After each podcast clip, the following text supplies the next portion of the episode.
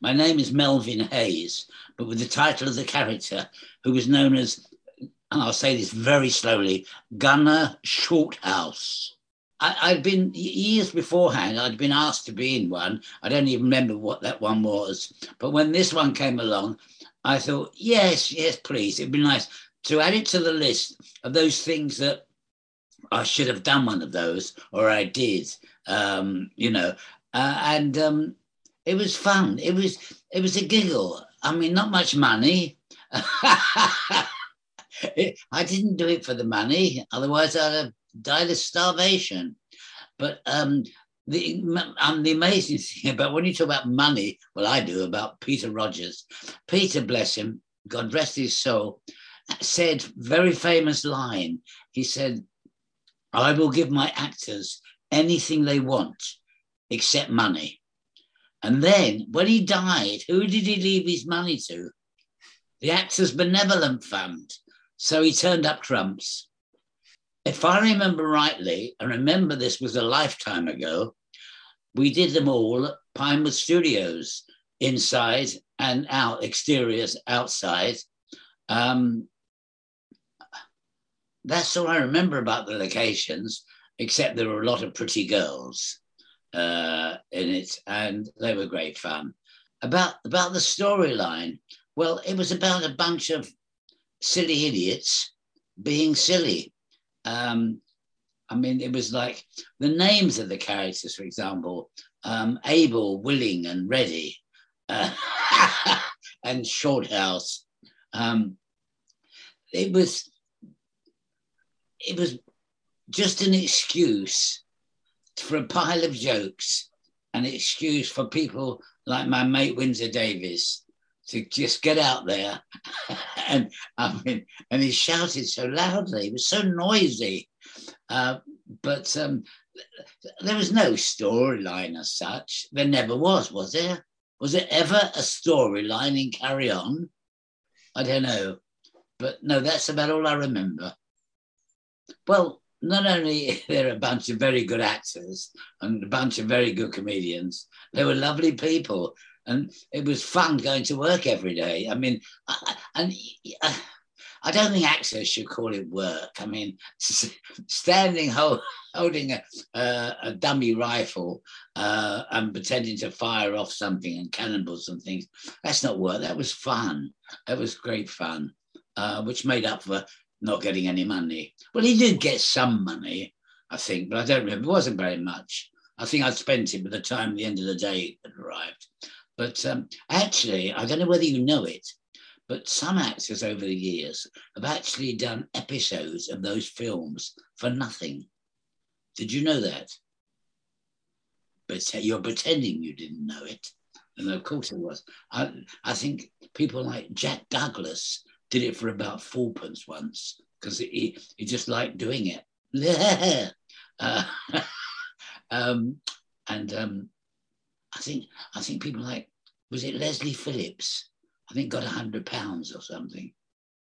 Yeah, one of my favourite scenes was when um, sergeant, whoever he was, came into the barracks, and Jack Douglas picked me up and stuck my head in the ceiling as if he was sweeping and using my uh, hair as a broom. Uh, that was quite fun, except I thought I was going to break my back and kill myself. Apart from that, it was good fun. That was a funny scene. See, the trouble with some of the scenes, if I, I might say, might be so bold, and that is that Windsor Davies, one of our funniest men, bless him, uh, finished the scene shouting, shut up and that was funny, except that they the next day we did another scene and he would finish the scene with the shut up again. So if you were not too careful, you had a few too many shut ups. Well, it's funny actually because at the moment uh, uh, I'm writing my book, and I have been doing so for the last 36 years. Um, I only started to write it so that my children could know what daddy did away from home and uh, and why he wasn't there for their school events and things. And uh, and Windsor and I worked a lot together. We we we did pantomimes. We did the London Palladium. We did summer season. We did tours. Uh, and working with them on this sort of uh, uh the relationship of Gloria and Sergeant Major and Shorthouse and Sergeant Major were two completely different things because there was nothing camp about Shorthouse. In fact, there was nothing about Shorthouse that I found very enjoyable anyway. It was just a squirt. But there you go. Do you know something? I don't remember that. I've seen pictures of it. I don't remember it at all.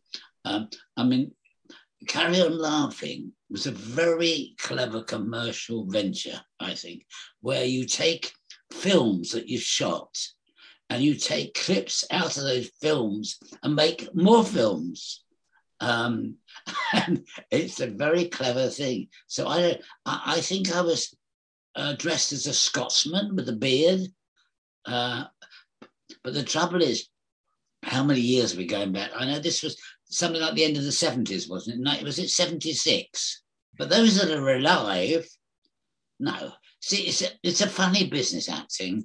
I mean, you work very close, like a family, with people in a film or a television, or sometimes two, three years in the West End of London doing a play.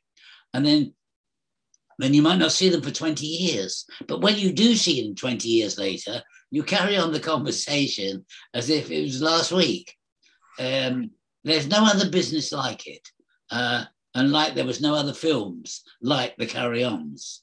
They were, it's, it's a unique, and, and that's why probably during this last COVID, the last couple of years, none of us worked.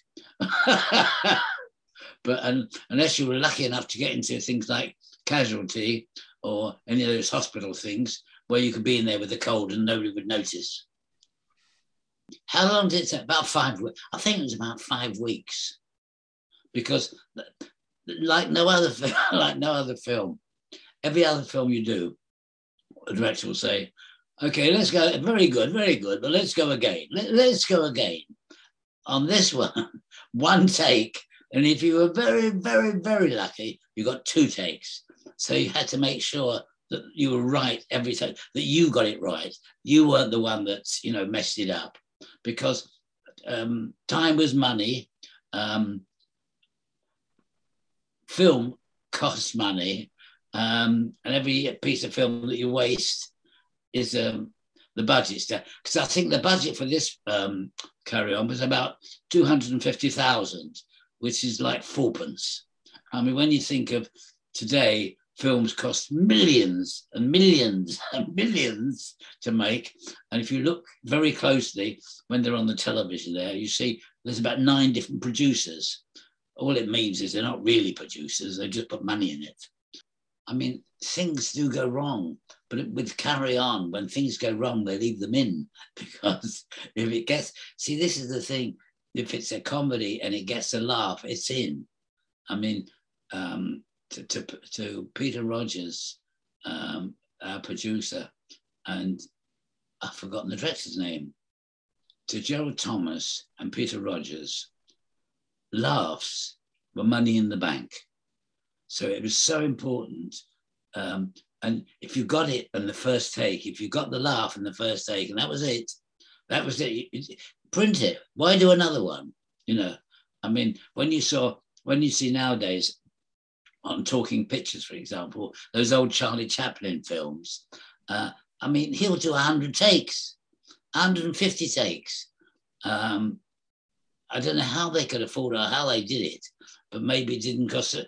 They weren't doing it on film, but they would go on and on and on and on until not only they perfected it, they they turned it into a different scene. But with Peter and Gerald, one take, maybe two if you're lucky.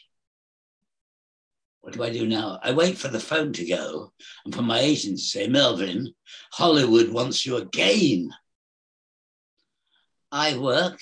Um, I'm working, uh, doing some voiceovers. Uh, I'm up for a couple of films. I don't know. Um, let's make another carry on why not? Thank you very much. Okay. It's been fun.